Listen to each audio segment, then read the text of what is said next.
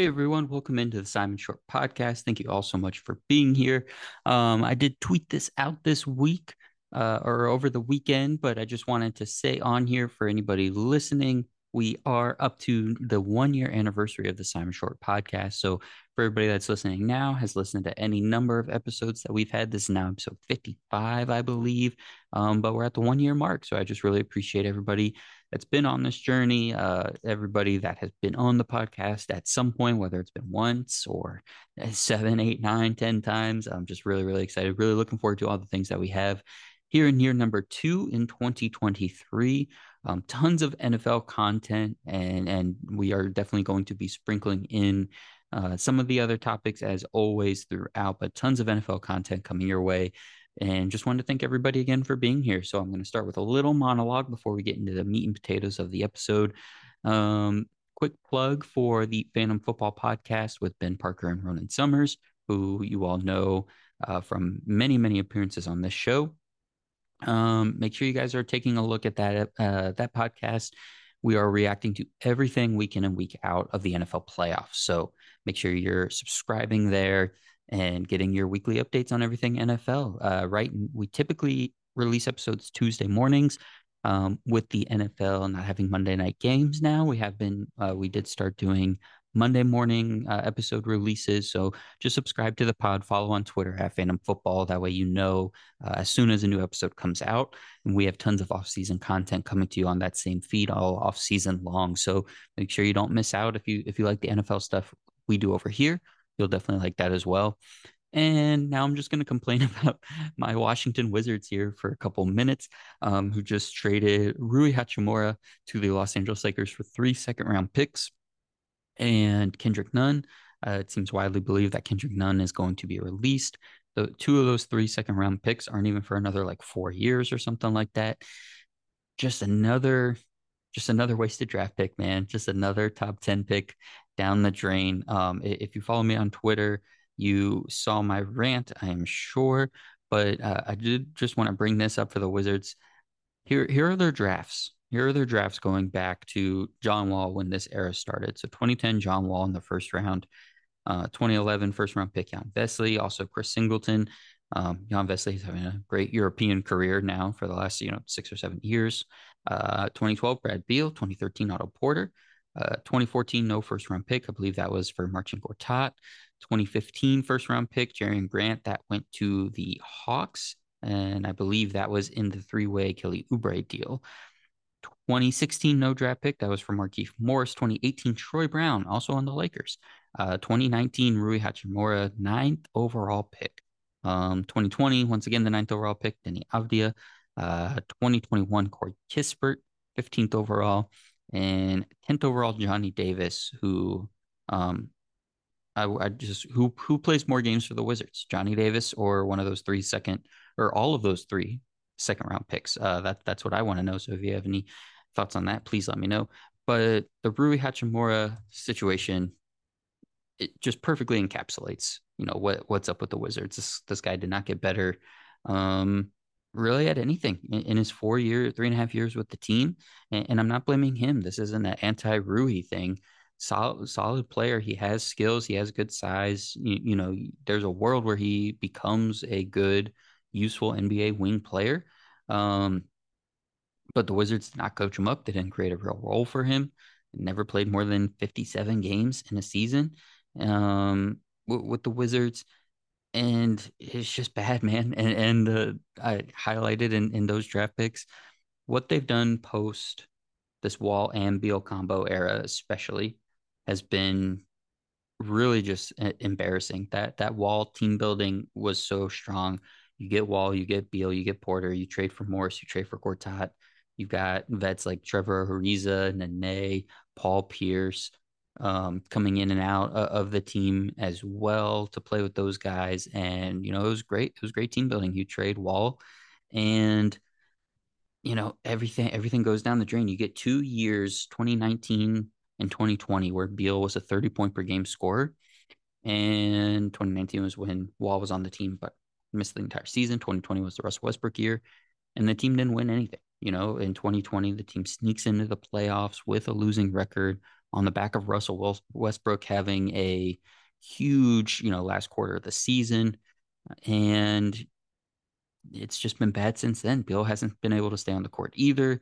He's taken a, a step back. He, he's now into like 23 to 25 point per game range. So just kind of right back to where he was, you know, for the for the most part of his career.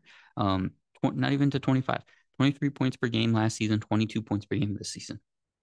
Um, he hasn't been a knockdown three point shooter since 2017, 2018 season, where he shot 38%. Um, he hasn't shot above 35% from three for a full season since then. He's at 36.6% right now on just four attempts per game, which is his lowest average since 2014 2015 season when he was 21 years old.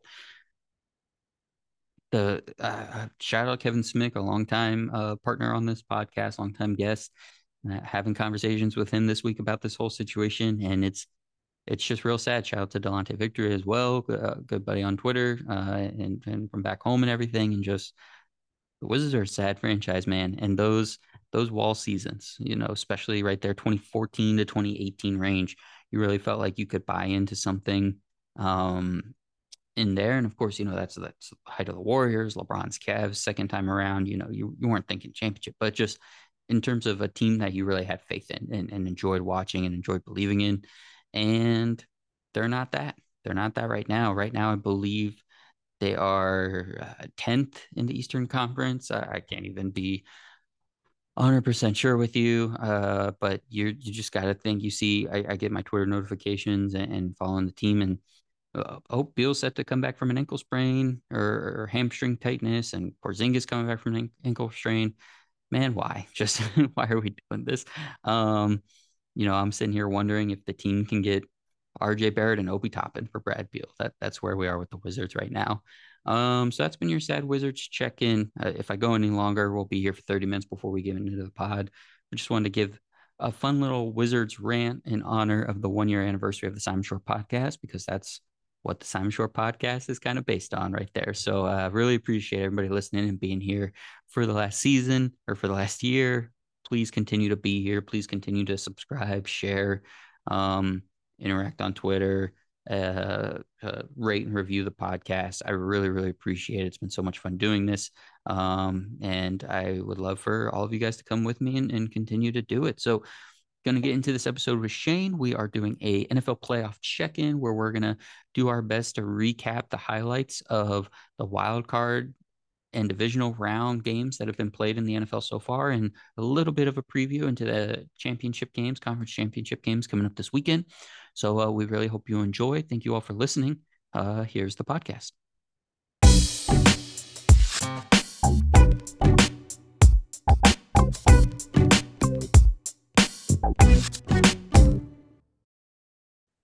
Welcome to the Simon Short podcast. I am Simon Short. We are once again joined by owner, CEO. I believe he called himself a benevolent dictator last time he was on, but it's his second showing on the Simon Short podcast from Phantom Sports. It is Shane Davis. Shane, what is up, my man? Not much. Uh, out here in the Idaho cold. Actually, I'm sure it's pretty cold everywhere, but one to just let that one linger for a minute. That that Idaho cold just real sad stuff, my man. Real sad stuff. Yeah. Feel free. I said it and then I realized it's probably cold everywhere. So uh, I'm sure I'm sure it hits a, just a little bit different out that way than in most places. Um, well, hopefully, if you are a little chilly out there, we can help warm you up with some really fun content. Um, we are here to talk about the NFL playoffs thus far. Uh, remember, if you want a week by week breakdown of, of what's happening in, in the NFL, go over to the Phantom Football Podcast where I'm with Ben Parker and Ronan Summers. And we do everything every single week. We hit all the matchups, we hit all the injuries, all the news, storylines, everything. But Shane and I wanted to come and give a, an overarching kind of rundown of what the playoffs have looked like thus far. So from the wild card round all the way till now, where it is uh, Wednesday, January 25th, as we record this, we obviously know who's in the conference championship game. So anything that's happened thus far, or in a preview sense that could happen uh, in this weekend's games, is on the table for us. So we will be hitting that for you tonight. We're going to do that with a segment called the Red Zone. Um, it's the playoffs we uh, just finished our divisional round. As I said, four teams remain. It's all on the line. much like a playoff team in the red zone, we each are going to have four tries to accomplish our goal, and that is telling the story of the playoffs thus far. So, with that, Shane and I each have four topics we wanted to bring to the table for discussion that will help best tell the story of the 2022 2023 playoffs thus far. This can be anything. We can just say a player's name and talk about that. It could be a coach, piece of news that's happened, a specific play, a key moment in the game, a game itself, a trend, a storyline. Any single thing is up for grabs uh, and ready to be talked about in this podcast. So we are going to pick the mo- four most important things that we think will describe the playoffs for somebody five, ten years from now and talk about them. The only thing that's not applying so far is a prediction on a, on the Super Bowl or Super Bowl matchup. Everything else is on the table. Shane, with all that, are you ready? I'm very ready. I have seven just in case we cross paths with our ideas. It was so hard. Every time I every time I went to put my list together in the like what two or three weeks since we've talked about doing this, I've really just had to uh, chop away and narrow this thing down because mm. uh, mm-hmm. we uh, there's so much to talk about. There's, but we're gonna yeah. do our best. We're gonna try and keep it down to four. You know, who knows? Maybe we'll get a uh, defensive pass interference call here on, on fourth down, and we'll get a we'll get a chance to throw a few more lobs into the end zone. But Shane, hit us with your first piece of information, your first item here that you would like to talk about. Um, my first red zone play is going to be the improbable comeback in the wild card round with the Jags coming back against the Chargers. Uh, that I mean, I know the Jaguars lost the next week to the Chiefs, but it's still it's that's history making right there. Like, yeah, twenty seven nothing, come back to win on the game winning field goal. I, I couldn't write couldn't have written a better story. Three points to in the second half. I I it was just an amazing and shocking dis, uh, end of the game there. There's so much to talk about with this one game. I also had a, a semblance of this in a couple different areas, so I'm really glad we brought up the game itself specifically.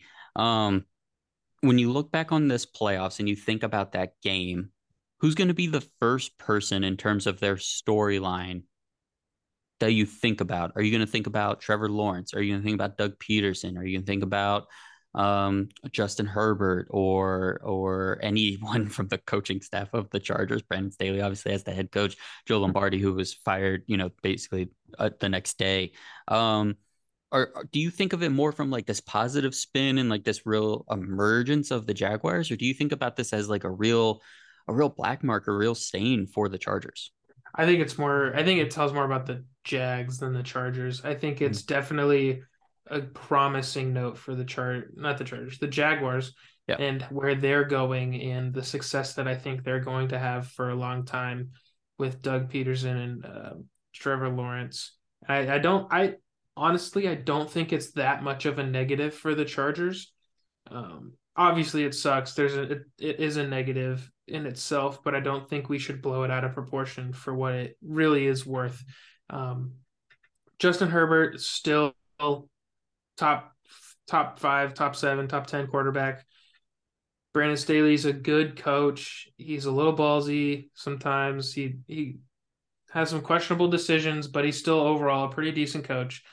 Um, that defense it is lights out. It had five turnovers in the first half. Like they just, it was completely. Teams can have bad games like that. I, sorry, I think that they, they are they aren't in trouble. I don't think they should worry that much, but they definitely need to fix a couple of things. Absolutely, yeah. To start on the Jaguar side and Trevor Lawrence, um, and Doug Pederson, the whole team really. We've seen so many times this season and every season where these silly things happen and teams go down in, in big ways and they just continue to dig themselves further and further into a hole, right? Um, that's not what the Jaguars did. They were like, okay, whatever. We're down 27 0. Let's get a quick little touchdown here at the end of the half. Um, feel good about ourselves, go into the second half and, and just keep chipping away at this thing. And that's exactly what they did. Um, we've seen them go through, you know, games like uh, obviously not to this extent, but games where they made mistakes, had turnovers, and had to kind of bounce back. Obviously, uh, you know, similar situation uh, at the end of the Chiefs game, where two turnovers on their last two drives, where they could have tied it up. So the the Jaguars know who they are, and they definitely have had had their shortcomings this season with those untimely turnovers. But it's a very young team. Um, Doug Pederson seems to have gotten their heads screwed on straight to be able to come out of those scenarios, and the fact that you have a, a second year quarterback in his first playoff appearance coming off of a very disappointing rookie season, uh, which I don't think anybody puts the blame on Lawrence himself, obviously, but to to have all that and have that guy have him have thrown four interceptions in one half, and then just cool as a cucumber comes out in the second half and, and comes back and wins the game is is is brilliant. It's great stuff. You you have such a sigh of relief as a Jaguars fan because you're like, I've got a coach, I've got a quarterback. I'm I'm set, right? Everything else is going to f- fall into place, like work itself out. We're seeing teams with with some ancillary issues around the league that I'm sure we'll talk about, but if you have the coach, you have the quarterback, you got to feel really really good. For the Chargers, I'm right there with you. Um while yeah, you want to say it's embarrassing to blow a 27 point lead, you also have to take into account how they were able to get that right. Turnovers statistically are kind of fluky, right? It's pretty lucky. Obviously, you have to be in the right place, have the right skill, have the right, you know, attention detail to get them. But turnovers can be fluky. And, and I believe 20 of the 27 Chargers points from the first half were of a direct result of one of those turnovers. So when you then take that away in the second half where the Jags didn't have any turnovers, it just it disappears. Your scoring all your all your scoring opportunities are gone. Exactly. They started with those with great field position, momentum, all that stuff.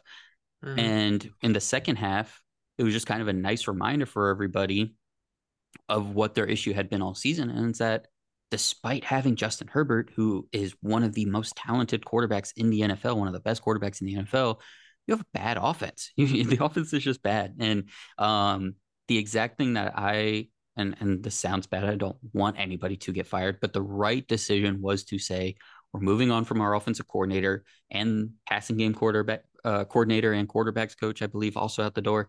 We need to revamp this offense. Brandon Staley, like you said, fine. Everyone forgets he's a defensive guy um, because he's young and analytically driven. So it must mean he's an offensive guy. No, he's a defensive guy. They put mm-hmm. together a great defensive game plan. Um, keep him on board because the defense wasn't the issue bring someone in who's going to challenge this offense and, and get more creative with the with the tools in the toolbox. Mm-hmm. Um. So I think the right thing happened, the right result happened at the end of the day for everybody. You know, obviously for the Chargers, you don't want to lose, but if losing in this way is what moves the team forward with the new OC, then in the long run, that's that's the right move.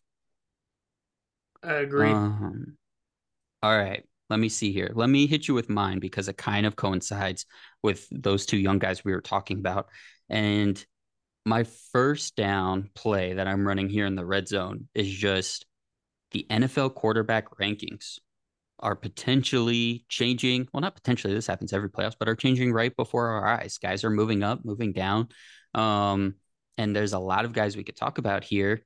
And, you know, you don't want to overreact, like you said, but this is still where you know the the guys are made the the you know truly best players in the NFL become the truly best players is in the playoffs. So a guy like Trevor Lawrence coming back down from 27-0 recovering from four interceptions and a half is a really big deal. But I want to throw some names at you and I want to see how you feel about how they're performing these playoffs what it means for them kind of going into next season. We obviously uh, do a quarterback ranking over at Phantom Sports basically run by uh, Robertson Vire wrote a big piece last year um, and then he's been on this podcast a couple times doing quarterback rankings. He and Ben Parker were on the Phantom YouTube page and did a big preseason ranking. So uh, this is something that we do over at Phantom. It's great. It's great content. So I just kind of wanted to touch on it. But um, real quick, Joe Burrow, obviously having a very good playoffs. Um, obviously yes. going into his fourth matchup with Patrick Mahomes and the Kansas City Chiefs. Um, gaining a lot of you know just the buzz on Twitter for Joe Burrow, of course, is is is ridiculous and, and crazy and out there and fun and um really really big. So just are, are is Joe Burrow? I guess my question is, have these playoffs changed how you feel about Joe Burrow? Um, no, they haven't. They have not diminished how I feel. It, it, they might have improved how I feel about yeah. Joe Burrow. Uh, I definitely after last week, Joe Burrow is the second best quarterback in the NFL in my mind, and it's it's it's a it's not up for debate as of right now anymore. I don't think Josh Allen is better than Joe Burrow. In that, I, Joe Burrow's yes, Josh Allen is bigger. He can run, and he's got a cannon of an arm. Joe Burrow is very accurate. He's very smart, and he doesn't turn the ball over. And he may not have the same crazy stats as Josh Allen, but from a stati- from not from an analytical standpoint, he's winning games. And yes, last last week I think it was Joe Josh Allen had tons of more yards passing than Joe Burrow, but who won the game? It was the Bengals, and passing so much in a snowstorm essentially isn't going to do anything. It's it, it means nothing if the other team is able to run the ball. Why stop? Why try to pass the ball in that game? I that was one of the arguments I saw against why Joe Burrow is better than Josh Allen. And made no sense to me. So Joe Burrow definitely is is improving in my mind when you say that name. When in all my rankings, I should have gotten them pulled up, but I I had him kind of in that like one B tier. Like I have Mahomes on his own, and then kind of Allen just a tick behind him, and then Burrow was like in that next group, it was like Burrow, Lamar Jackson. If you wanted to say like ceiling Tom Brady, that was fine at one point. Um, eh, but he was right under there. But if I, he's definitely up now. I don't know. I'd have to really dig in and, and think about it for Burrow versus Allen, especially because there, there's so many ways to have that conversation, right? You could just say like if they switch teams, who who's in a better situation? Well, mm-hmm. I think the Bengals team is just better at this point. Um, you could say if you were starting a franchise over, what would you do? Uh, there, there's so many ways to talk about that, but I think Burrow is at least in. You can at least have that conversation now, right? Like a year ago, if you if we sat here on this Zoom and you told me Burrow is better than Josh Allen, I would have been sitting here like, I can't have this guy back on the podcast. He can't come on and start saying this stuff. This isn't what we do here. Um, well, I got something for you. I you would have said Joe, that anyways. I, I well, no, I I'm you might think this now. I think that Joe Burrow is closer to Patrick Mahomes than people like to admit. And people like to admit is is a tough thing to put put like a number on. Um I don't think anybody's close. It's re- very relative. But I think I think he's closer than people. That's exactly what I'm saying. I think he's actually pretty close, especially if he wins this weekend because he, then he will be 4 0. He will be undefeated against him. He will have also made two consecutive Super Bowls. He he still has to win one, so who knows? He might win this one, and if he wins Super Bowl, so this is all still up in the air. But I think he's right now still closer than people think. I think it still is Patrick Mahomes on his own level. Don't get me wrong right now, but I think Joe Burrow is slowly creeping up on that. He's I I'm with you on that part. He is getting closer and closer, depending I think person to person depend, you know, will tell you how big of a gap it still is. But yes, I think Burrow is now like if I if I put my top five together, right? And like I said before, Burrow was with like Jackson and you know, Lamar Jackson and Tom Brady and those guys. He's now much closer to the Patrick Mahomes end of that spectrum than he is even mm-hmm. those guys. I will I, I'm with you there. Because um, if you if sorry, one last no, keep going. If you if you say Burrow goes, say the Bengals go on, win the Super Bowl this year, and Burrow wins Super Bowl MVP. The only thing, the only major thing differentiating the two of them is a regular season MVP. And that's for two two guys that level of talent, that's not that far apart. So that's my fi- you, that's my final word on that. We're gonna have to do a whole another thing on this. I can feel it. um, i am gonna stick with you on the he's still much closer. But uh, you you watch literally just watch the two of them, and, and Patrick Mahomes is just an alien. He's a different guy. But yeah, in terms of the on-field success and what's what's going on, you're 100 percent right. He's getting much much yes. closer. Some other names to hear. We talked about Josh Allen. We talked about Trevor Lawrence. Um, do you feel any different about Tom Brady and, and that bad Bucks team losing in the first round the way they did, or no? Because they should never. They never really. Yeah, they were just be bad. there in the first place. They I I honestly, if you can extend the if you we extended the play this regular season one more week, I think the Panthers should have had a real shot to make that. And I think the Panthers would have made that a much better game. I think the Panthers deserve to be in the playoffs more than the Bucks. And that's weird to say because of what they were going through and what their team was looking like throughout the season, but it's true. They were tearing teams up at the end of the season. Like not even like like prime Chiefs versus anyone. Like it was crazy to see how well they were playing. And so about Tom Brady, doesn't really change much for me. Um, they weren't supposed to be there in the first place, really. Uh, eight and nine team hosting Dallas. Worst defense in the league. It, it's just it wasn't. It didn't change much for me. I'd expected that. Quick aside, where do you have Tom Brady next year?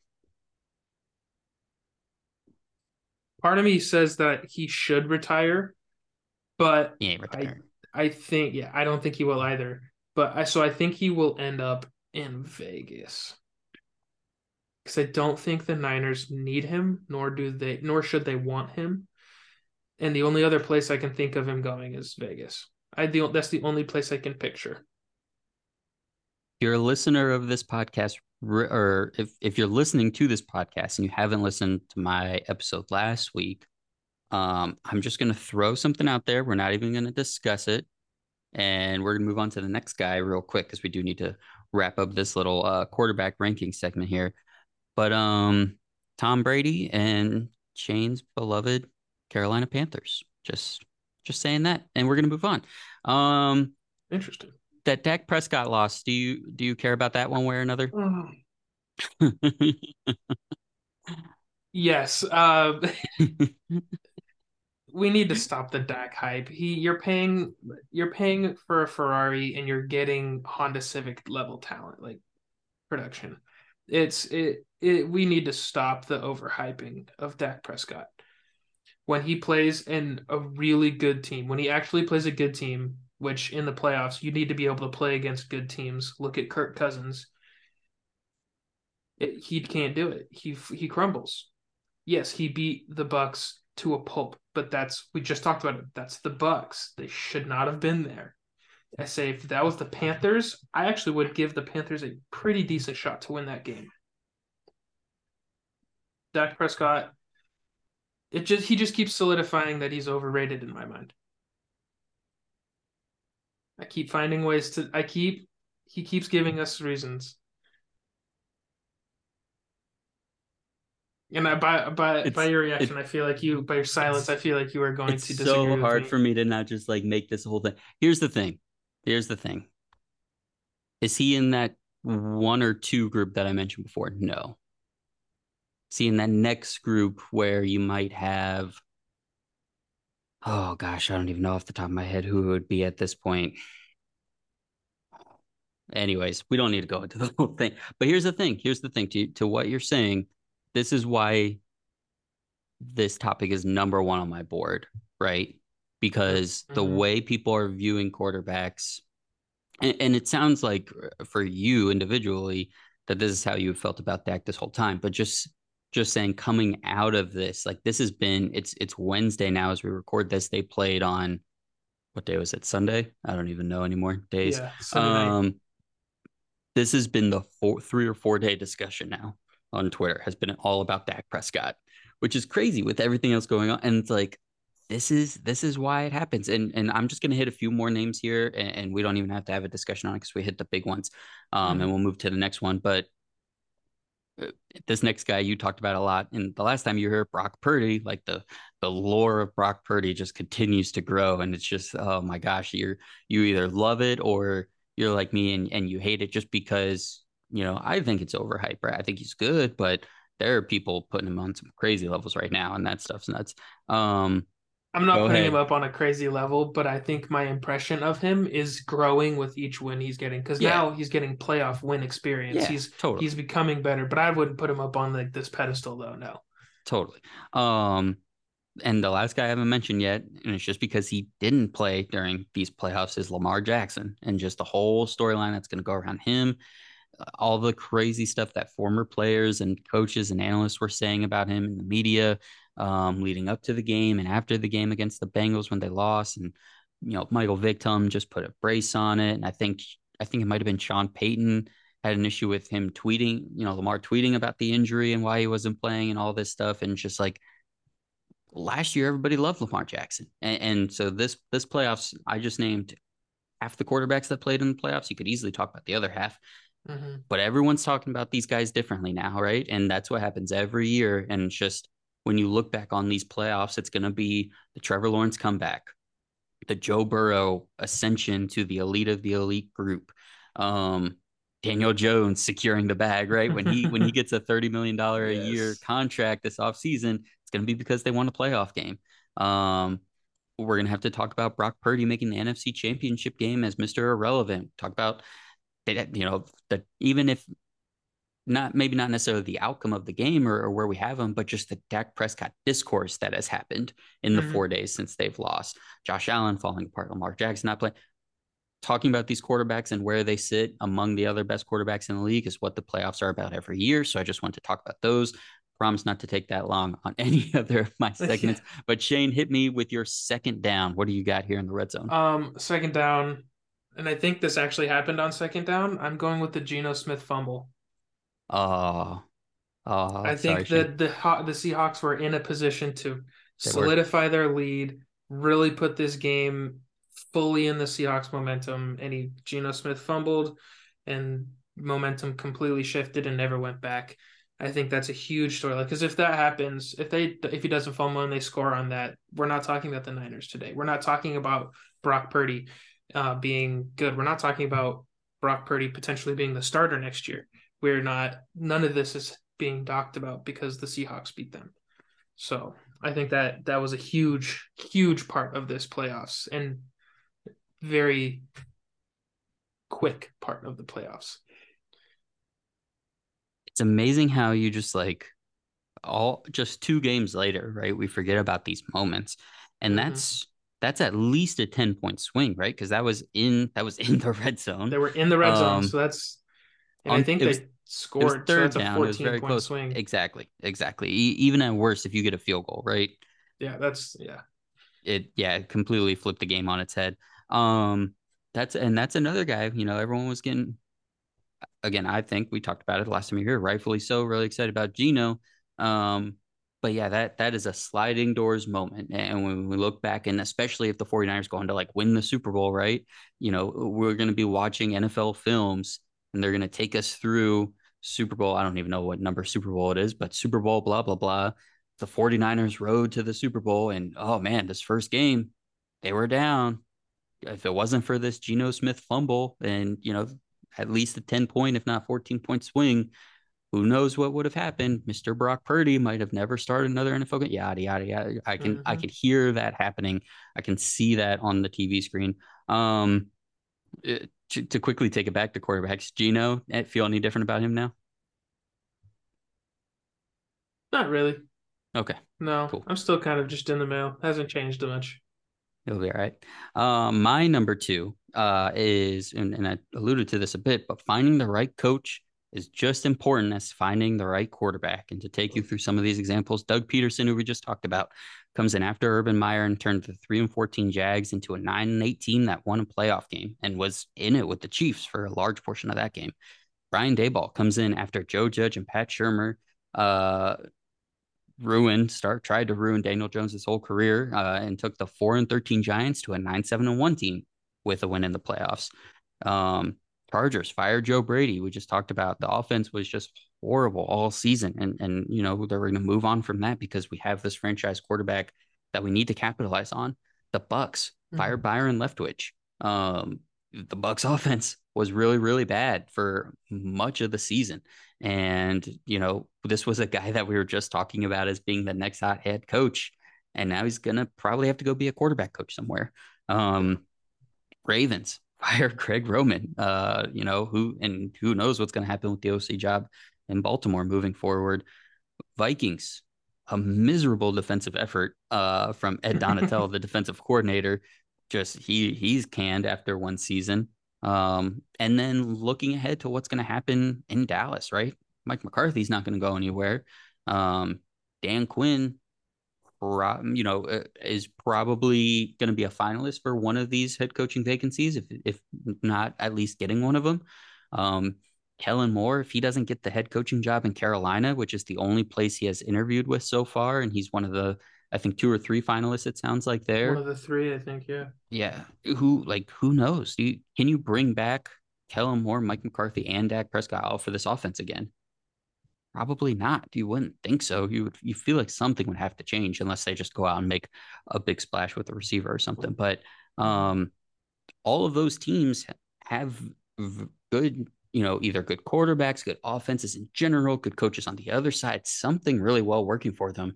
And it feels like more and more, and I don't know if this is just because I'm covering the league more, I'm older, I'm paying more attention, but I know more of these assistant coaches and the importance of the hirings and firings of them, let alone bringing in the right head coach.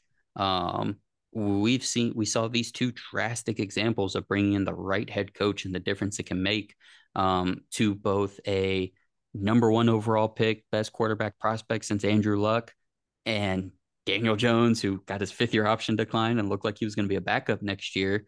So, two ends of the spectrum on, in terms of quarterback, you bring in the right head coach, and just about anything can happen. And, then, to a lesser degree, if you have the quarterback or you have something going well for your team and you have an assistant that's not up to snuff, uh, you you better be moving on quick because this league goes by you fast.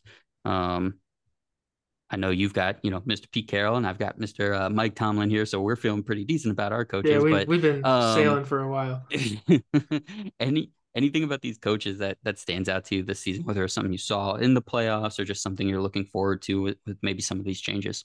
Um, not really anything. The only thing that really does stick out to me is the change from the Urban Meyer Jags to the Doug Pederson Jags. But hey, that that's the only one that really sticks out. Like, what were they two and eleven, and then they flip the switch and win the NFC South. It's I just I'm very impressed, and I think it's awesome. But none of the others really stick out that much to me. I, yeah. Man, that was a that was a second and one by me in the red zone in, in Shane's mind. I guess that wasn't too you wasn't too uh, wasn't too successful of a play. I got to work on that. Got to money yeah, down on third down here. Third, uh, Shane, what's your third down play here? Um, I'm gonna go with the Sam Hubbard fumble return. That's a good. It one. has. It had to have. It had to come up at some point. That's, that's a great the, one. The that that that won the game for the Bengals. Absolutely. I'm not gonna lie. Talk, I mean, talk about a swing. Talk talk about a big swing, right? Yeah, uh, uh, in momentum and score. And I think the only reason that game was so close is because it's a rival, a division rival. They yep. played each other twice already. Yep. And uh, those games are usually always really good, close games. And I just think that was complete momentum shifter late in the game, seals the seals the deal. You just all the oh, such a good play. And to no see one... him be a big man too, that was awesome. I couldn't believe, yeah, the the fact that he didn't get chased down, um, was insane. But yeah, it was it was the last score of the game. It was literally the last time points were put on the board in that mm-hmm. game. Um, and, and obviously that was Tyler Huntley trying to jump over the line from the three yard line, um, extend the ball. Uh, Logan Wilson knocks it out. Sam Hubbard recovers 98 yards, return for a touchdown. Again, sliding doors moment, man. Because yeah, if that doesn't happen, we're not talking about the Bengals. And, and what we are talking about with the Bengals is, you know, the thing coming out of last year's playoffs and last year's Super Bowl run was it was kind of fluky, right? You know, you had I'll never forget the Raiders call or non-call, right? The ref blows the whistle in the end zone, everyone stops and and they get a touchdown. Um, turnovers and turnover luck and and escaping from all the sacks and um you know then you you kind of go into this season like okay how real was that what's going to happen next and um, a wild card round loss to the Ravens without Lamar Jackson, you're asking a lot of questions. You're you're wondering a lot of things, or you're just kind of moving on and and you know maybe you're not thinking about it at all. But um, that play happens. That the fumble in the jungle, I believe, is the nickname that that we're going with these days. And like um, it. you know, it, it's just now Joe now Joe Burrow is with the elite quarterbacks. Um, and Lamar Jackson is uh maybe headed elsewhere. Um, my third down. See, now I feel like I got to break out one of the crazy ones for you. Uh, let's see here. let's see. Let's see. Let's see. I'm a. I'm gonna go. I'm gonna go coach. I think you'll like this one. I'm gonna go. I'm gonna go with the coach here. We talked about Joe Burrow making his way into the into the elite quarterbacks. This guy, I think, has been on the cusp of being named with the elite coaches, the Tomlins, the Carrolls, the Belichicks, all these guys. He's been in that like young hotshot group for a really long time, but I think it's time Kyle Shanahan is among the elite group of coaches in the NFL.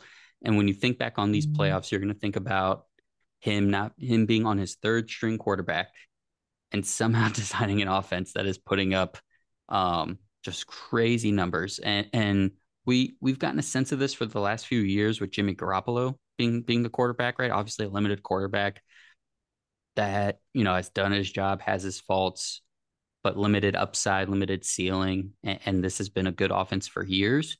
But to see that on the next level with the literal Mister Irrelevant, um, mm-hmm. and to be in the NFC Championship game. So we've talked about what it means for Brock Purdy to go on this run. We've talked about what it means for Joe Burrow to go on his run. All of this stuff. Um, I think Kyle Shanahan has kind of cemented himself during these playoffs in that elite group of coaches. What What do you think about that? Yeah, I I think that I agree to an extent. I think that he uh definitely should be up there, but I also want to see them move past the NFC Championship game because one of his things that he's known for and is criticized a lot for is making it all the way up to this point and then blowing it. Um, so I, I I would I would be totally willing to put him up there. I do just also want to see him win this weekend what would it have to look like? Because and, and I'm with you. Like eventually, you have to put you have to put the wins on the board. You have to put the points on the board. But only one, two teams go to the Super Bowl every year. Only one team from the conference goes to the Super Bowl every year, and mm-hmm. he's been. Um, let's see here. Let's see. Oh, I had some stuff on him. Um, in his six years with the Niners, he's only been there six years. He's gotten to three conference championship games and one Super Bowl already. So one out of six. I have no idea what percentage that is. Um, in the three seasons that he didn't even have Jimmy Garoppolo, or in the three seasons that he missed the NFC Championship game, Jimmy G played a combined 14 games. So we see this amount of randomness and, and injury luck play a huge factor in what he's done so far what would it have to look like if he didn't make the Super Bowl for it to not look that bad on him? Yeah, I think there is um there is a situation where that can happen and that's if the Niners lose but it goes to like overtime or something like that like it's a real down to the wire or there's a play where it's like the Rams Saints one with the the PI that just doesn't mm-hmm. get called for some reason you can't put that on like I if something like that happens, then I think it's you can easily say, hey, they lost, but I'm not that wasn't truly their fault. Like that that that's not I should I don't think any less of them for that. Right. So so something fluky, at least they show up, at least they're prepared. Mm-hmm. Um they they play to their strengths, right? They do something that seems like they they game plan for what the Eagles do, right? You know, it, they they show up and, and, play a good competitive game, and then hopefully gets down to the wire, and, and you're still feeling pretty good about Shanahan at least. Yeah. Um. All right, Shane, give give me your fourth down, man. What do you got here? This is fourth this and goal. last chance. This is fourth Matt Stafford goal. coming back in with a I, dislocated shoulder. Yeah, throwing that touchdown. I am going with the Bengals as a whole the Bengals team as a whole, I think that they are just, for lack of better terms, I think they're just built different.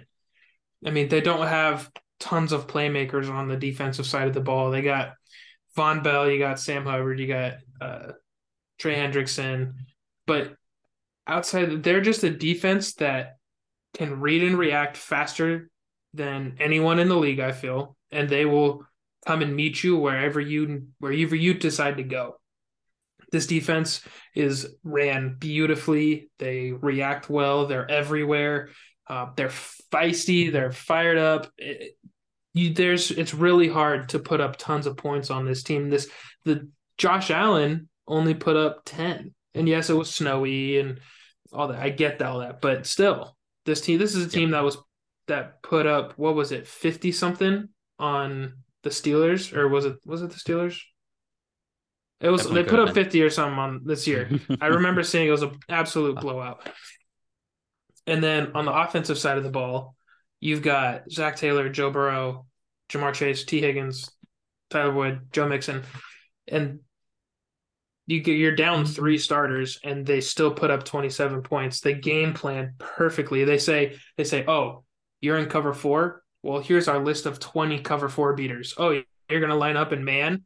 Oh, here's our man beaters. Here's our cover 3 beaters. Here's they just have a list, a game plan for every single type of coverage that you want to try to throw at them and they will beat you with it. And they're not afraid to use short the short game. They're not afraid to to try to bomb it deep. They're not afraid to run it up the gut. They're not afraid to swing it outside. They they have something for everything. It's less of a play and react. It's more of a oh, you're going to do this. I'll just do this then. I'm going to beat you at your own game. And I just think that the, that's what makes them so dangerous. And I think that's because you don't see that and throughout a lot of the teams. Especially you might see it on offense or on defense, but you don't see it through a whole team. And I think that's what makes them different. Lou Anarumo, defensive coordinator for the Bengals. Yes, I couldn't remember so, the name. I couldn't remember his name. he's so freaking good, man. He is just incredible. They're the, the the thing with their defense is other than other than Eli Apple, um, you just don't have any holes. You just have good, solid players. A few that are above the line for sure. Trey Hendrickson, Jessie Bates, um, and, and most of them are very good in the things that they do well, right? Uh, you wouldn't say Sam Hubbard is an all pro defensive end, but he's a good run defender and he can get after the quarterback a little bit, right? So that's what mm-hmm. they ask him to do. Um, Mike Hilton, love Mike Hilton. Hate that he's there, but fan, best blitzing corner, best blitzing nickel, run defending nickel in the league. That's what mm-hmm. they ask him to do. Um, all across the board. That's what they're doing with everybody. Lou Anarumo gets those guys in the best positions uh, for their skill set and makes them look like stars in the things that they do. And it's one of those things where if they went somewhere else, you don't know if it would translate the same way. Um, so that part is terrific with with the offense. Something that was really interesting, and I'll be really interested to see it in, in this Chiefs game in the AFC Championship game, is that first drive against the Bills Burrow was dropping back and throwing the ball quick, which he hardly ever does, right? He likes mm-hmm. hold on the ball, make those deep plays. He was getting rid of the ball quick as anything in that first drive. And yeah. then immediately opened up the run game. And like you said, then they just ran it all over them basically. And that was that was all they had to do to to win that game. Um, and that was that first time, at least that I had seen that offense play it a different way, right? And to exactly what you're saying, if they can just start being multiple in everything on offense and defense, yeah, it is going to be scary. And it, it's going to be something that we're going to have to see for a long time. I said it on the Phantom Football podcast. This is no longer a Mahomes versus Allen. This is no longer a Chiefs versus Bills for the AFC. The Bengals are officially, it, it's a three team race for the next half decade, decade, whatever yeah. you want to call it. Yeah. Um, I would be very interested to see us a more aggressive defense go against them next week, right? The Chiefs are very blitz happy. Spagnuolo thinks of like the craziest stuff to do. He's not going to throw mm-hmm. the same thing at them twice. Um, whereas the Bills defense is very conservative. They're very line up and play. So I'll, I'll, be interested to see what the what the Bengals do with that, how how they react to it. it it's definitely going to be a, a, a good matchup. Um, I have some I have some nerdy ones left but I have a I have a feeling I need a hail mary here, and it's one that I feel like I haven't been as loud on the mountaintop with as I would have liked, and I don't know why. You know, you know those takes that you think of, and it's like you slide it out. You maybe send like one little tweet, and then you kind of forget about it, and then like a year later, it becomes a talking point, and you're like, "What the heck? I should have mm-hmm. been I should have been on that mountain more." Um, Greg Olsen is the best play by play guy, the best or, or sorry, the best color commentator we have at least when the sun is up and maybe in all of the games. Um, I'm trying to think of a color analyst that I, at least that I enjoy better and, and, that I think is doing a better job. And he's now starting to get his flowers. Um, I, I know Tony Romo has has lost a lot of the popular vote the, the last couple of years. Everyone's kind of getting tired of him, or at least a lot of people are. I love his exuberance. It makes me I, happy when I someone else is Tony happy to Romo. watch it. I, I it makes but, it fun and like that's the main point, right? And, and I think, but anyways, to get back to Greg Olsen, Greg Olsen is fantastic at this mm-hmm. job. Yes. He is so good yes. at it. Um, not only, and, and, I noticed this last year. So last year was his first year doing it. I actually wrote a piece for Phantom Sports where when, when everybody was changing, right? All the rumors were coming around about like Al Michaels going to Amazon, Joe and, and Troy going to ESPN. Um, and then the whole thing with Tom Brady signing the deal with Fox. And I specifically wrote in that article, I hope Tom Brady doesn't go to Fox because the rumor is they would pair him with Kevin Burkhardt and make them the new number one if if Troy and, and Buck leave. And I was and, and my whole thing was Greg is so good at this. They had him in the in the pregame show for for one week, I think maybe literally week one, and he was bad. He like didn't know what to do with like the 30 second like bits and, and what to do like with those guys up there. But in the game, he is fantastic. He as a tight end, he can talk blocking schemes like crazy. He can talk receiver route trees. He can talk receiver and quarterback communication. Um, and he has that tight end personality where it's like he he flies under the radar, but like he's he is funny and he is like out there and like weird and personable, but not too nerdy where you're like not following what he's saying, but also not like can't be in depth enough, right? So he's just got it all going on. And, and him and Kevin Burkhardt, I believe they're doing the Super Bowl, right? Are just like so good together. Burkhardt has gotten better and better. Um, I am just I'm just so thrilled watching him every week. And, and I started seeing tweets like uh, during these playoffs actually that people were really excited. People were like, "Wow, Greg Olsen's great." And and I guess a lot of people maybe aren't seeing it because you know they do a lot of the 425 games on Fox, right? Because that's like the prime time mm-hmm. slot, and I think that's even though it's technically a prime time slot, it's also the time where people get kind of sleepy and like have dinner time and and then get geared up for Sunday night football. So maybe not enough people are watching that that time. Could also, be. some of the some of the 430 games were kind of bad this year, but he's just he's so freaking good, man. And and to see every this is you know I'm talking about like hey what things are we going to remember from these playoffs? And more than these nerdy stats I can throw at you that I always find exciting I think this is going to be the this is the year where everyone's like holy crud Greg Olsen. Really good in the booth. Let's keep it rolling. I like this. Um thoughts on Greg Olsen? Yeah, I'm not a I don't pay attention too much to the broadcasting commentating stuff. I love I just I I don't have a problem with a lot of people. I'm not gonna I'm not gonna lie. I I don't pay attention to who's talking in the moment. Mm-hmm. I just kind of listen to what they say, and sometimes I don't even listen because the beginning of the season I was I was working at Buffalo Wild Wings, and so I wouldn't hear anything anyways. Right. Um, but I I I do know what you're talking about, and I do I do see I have seen a little bit of stuff about Greg Olsen and I've heard some of his clips, and he's I like it. He's really good. Um, I do also like Tony Romo. I know not a lot of people like him. I'm still on Romo though. I'm still with you. Yeah, I, I, like I like him, but yeah, I agree. I agree. I'll give you the first down on that one. Heck yeah, heck yeah. Um, well, we've hit our four. Were there any of yours that you left out that we don't have to dive deep on, but you just really wanted to get out there?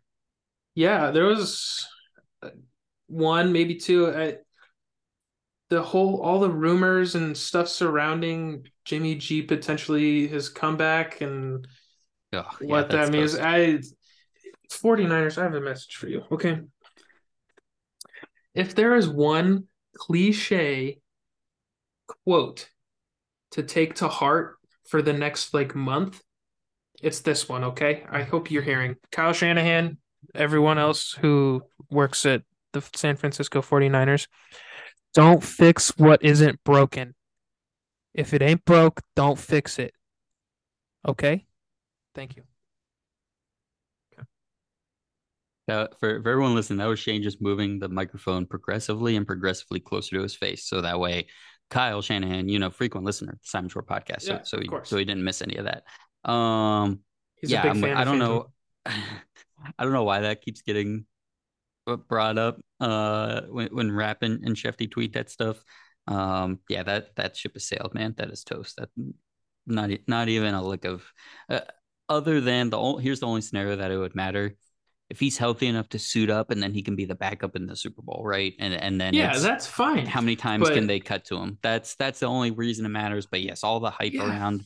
We don't need to be on backup QB watch right now. Um, Brock Purdy's doing his thing. They're they're winning games. Where yeah. nothing's going to happen. It's um, crazy to me that they're thinking about breaking this up, like just because he's back. Can you could know. you imagine if Brock Purdy were to win this game in Philadelphia. They go to the Super Bowl in two weeks. Jimmy Garoppolo starts. And then he I throws a pick of, in the first half. I, all, he'll get benched. He, would get benched. I think if he didn't perform very well, he'd get benched. Oh my gosh. Otherwise, otherwise, all of San Francisco will riot. Probably that. See, that would take my my what was it? My second down? My, no, it was my third down. That that would keep Kyle Shanahan out of the elite tier. You, yeah. you can't be doing. He's not going to mess that's, that. You can't it's not going to happen. Um, my two little nerdy stats that I just wanted to throw at everybody. We don't have to really talk about it, but playoff football means you can't turn the football over. That, I mean, that's pretty obvious, but I mean, literally the four remaining teams um, in in the playoffs here all have a positive turnover differential for the postseason. Uh, only six of the 14 teams that made uh, the playoffs have accomplished that. Um, so so two more teams did it and have thus been mm-hmm. eliminated. Mm-hmm. But um, six teams out of these 14 had a negative turnover differential, and four of them lost in the first round. Uh, and six teams through two games had multiple turnovers and all have been eliminated. So if if you turn the ball over, you better only turn it over once, and you better get that thing back at least one time with your defense. Don't turn the ball over in the playoffs. Um, and a little nugget to think about for next year: it, Football Outsiders has their DVOA stat, which is great and I think very, very telling and very interesting when you pair it with things. Um, but you better be in the top 10 in DVOA if you want to be in the conference championship game, at least when you I look at it. I did see a thing season. about that. The All top teams, six teams remaining at uh, on Sunday morning were top were the top six or all in five, the top five 10? of the six were all in the top 10 and i believe oh, i forget which team, one of them was 11th I think the but Giants the, were 11th. They were all all like super high on the DVOA. I saw some about that, and I was like, wow, that's it's really it really still does ring true. Defense wins championships. You could have an amazing offense, but if you have a piss poor defense, Vikings, and you don't make, you won't win the yep. Super Bowl. Yep. And, and, DVOA wraps all that stuff up together and and all all teams going I even so I went on Football Outsiders. If you don't have Football Outsiders, you can get a free subscription and still have access to at least this stuff. There there's deeper stuff and, and stuff you get earlier if you pay, which I don't do. Um, but going back to 2018, the only team to play in a conference championship game that was not in the top 10 of DVOA for the regular season was last year's Bengals team. That's the only team going back to 2018 to have done that. Uh, the Chiefs were the only team outside of the top 20 in either of the offensive or defensive DVOA categories. The Chiefs did it like three times since 2018. Their defense was like 20th, 21st, and 27th or something like that in three of the seasons. Not good. Not this year. They're 18th this year. Um, hey, in, in, the defensive uh, category, first and offensive. Uh, the 2021 Bengals were also the only team outside of the top 10 in specifically offensive DVOA. So you cannot, unless you were the Bengals from last year, dip outside of the top 10 in offensive DVOA, unless you're the Chiefs, who have maybe had the greatest offensive run uh, in for uh, over a five year stretch here. Um, you can't be outside of the top 20 defensively. And just overall DVOA, going back to 2018, says you better be in the top 10 of overall DVA, DVOA, sorry. So when next season, let's think about this. When we get to week 17, 18, previewing the playoffs, let's look at those top 10 and say, our, our conference championship contenders are, are coming from these 10 teams. And then we'll see how we do. So everybody make sure you take a look at that because I know everyone's now going to run to Football Outsiders and subscribe and, and check back uh, before week one of the playoffs next year. Um, those were all my takes. Shane, I think we covered the playoffs pretty well, man. I think we got you had a great mix of, of, like the individual plays that that turned a lot of things. I had a lot of nerdy, broad things that people are fighting about on Twitter. Hey, um, that works too. That uh, that encompasses everything that you need to know about about football. Nerdy things to argue with and specific plays. Shane, go ahead, hit me with your question. Thank you for raising your hand. Also, it's a it's a crowded They're not going to be able to see that, but are you? How excited are you to see the absolute defensive slugfest this weekend in the NFC Championship game? I love it. I'm very excited. I still think I think when when I looked on Monday, the over under was like 45 and a half. I think we still might hit that, but the fact that it's a conversation in 2022, 2023 in the playoffs, in, in the last round of the playoffs where you have like the two best teams, the fact that taking the under is even even a conversation is pretty incredible. But yeah, the the best best defense in the league. And then I think the defense that's best equipped to make Brock Purdy kind of come down a, a notch, right? In terms of you have the front four to put pressure on them. You have high level defensive backs to take advantage mm-hmm. of some of these mistakes that some of these other teams haven't been able to do in the postseason. Um, and just the physicality that's going to be in that game. It's I'm so excited. So nasty, man. It's going to be so, so great. Um, yes, very excited for the defensive slugfest. And again, All I mean, even Cincinnati, Kansas City, we think of them as high powered offensive teams. We we talked up Lou Anarumo. We talked about the blitzing of the Chiefs. Um, yeah. I talked about the Chiefs' defense on, on the Phantom Football Pod uh, against the Jags was was stellar. It was fantastic. Um, defense is back, man. I, I, I did actually try to make my take because you know scoring was down a little bit in the regular season, um, and I tried to see if that that uh stayed true for the playoffs. It didn't. It's it's actually up a couple points per game uh, over the course of all the teams compared to last year. But um, no, defense is back. You better, especially to this point, you better still have defense for sure. Yep. All right, Shane. Well, thank you so much for being here, man. We really appreciate it. Always good to have you on and talk a little football. Thank you. Of course, anytime. I enjoy it. Uh, I would love to be back and talk Dak Prescott and Joe Burrow and uh, all those yeah. different things that I went on tangents on next time I have Robertson on for a Q, QB ranking, we might have to pull you in because we he and I argue enough, so we might as well just throw you into the fire and see. I'll I see what else. Happens. I will add even I will dump fuel on that fire. Let I we'll, all we'll, for it. we'll get through one quarterback per episode. It'll be great. Sounds um, good to me. Um, so again, to Shane, thank you. To all you listeners, thank you for being here. Make sure you guys come back and subscribe, uh, rate and review the pod Make sure we hear from you. Make sure you guys are following me on Twitter so you can get all the updates on the pod. Make sure you follow Shane on Twitter. Make sure you're going to phantomsportsindustries.com, reading everything we have there, checking out all of our podcasts, all of our YouTube content. We have a bunch of stuff going on. It's just going to keep happening. So thank you all so much for being here once again. We will talk to you next week. Have fun and be safe out there.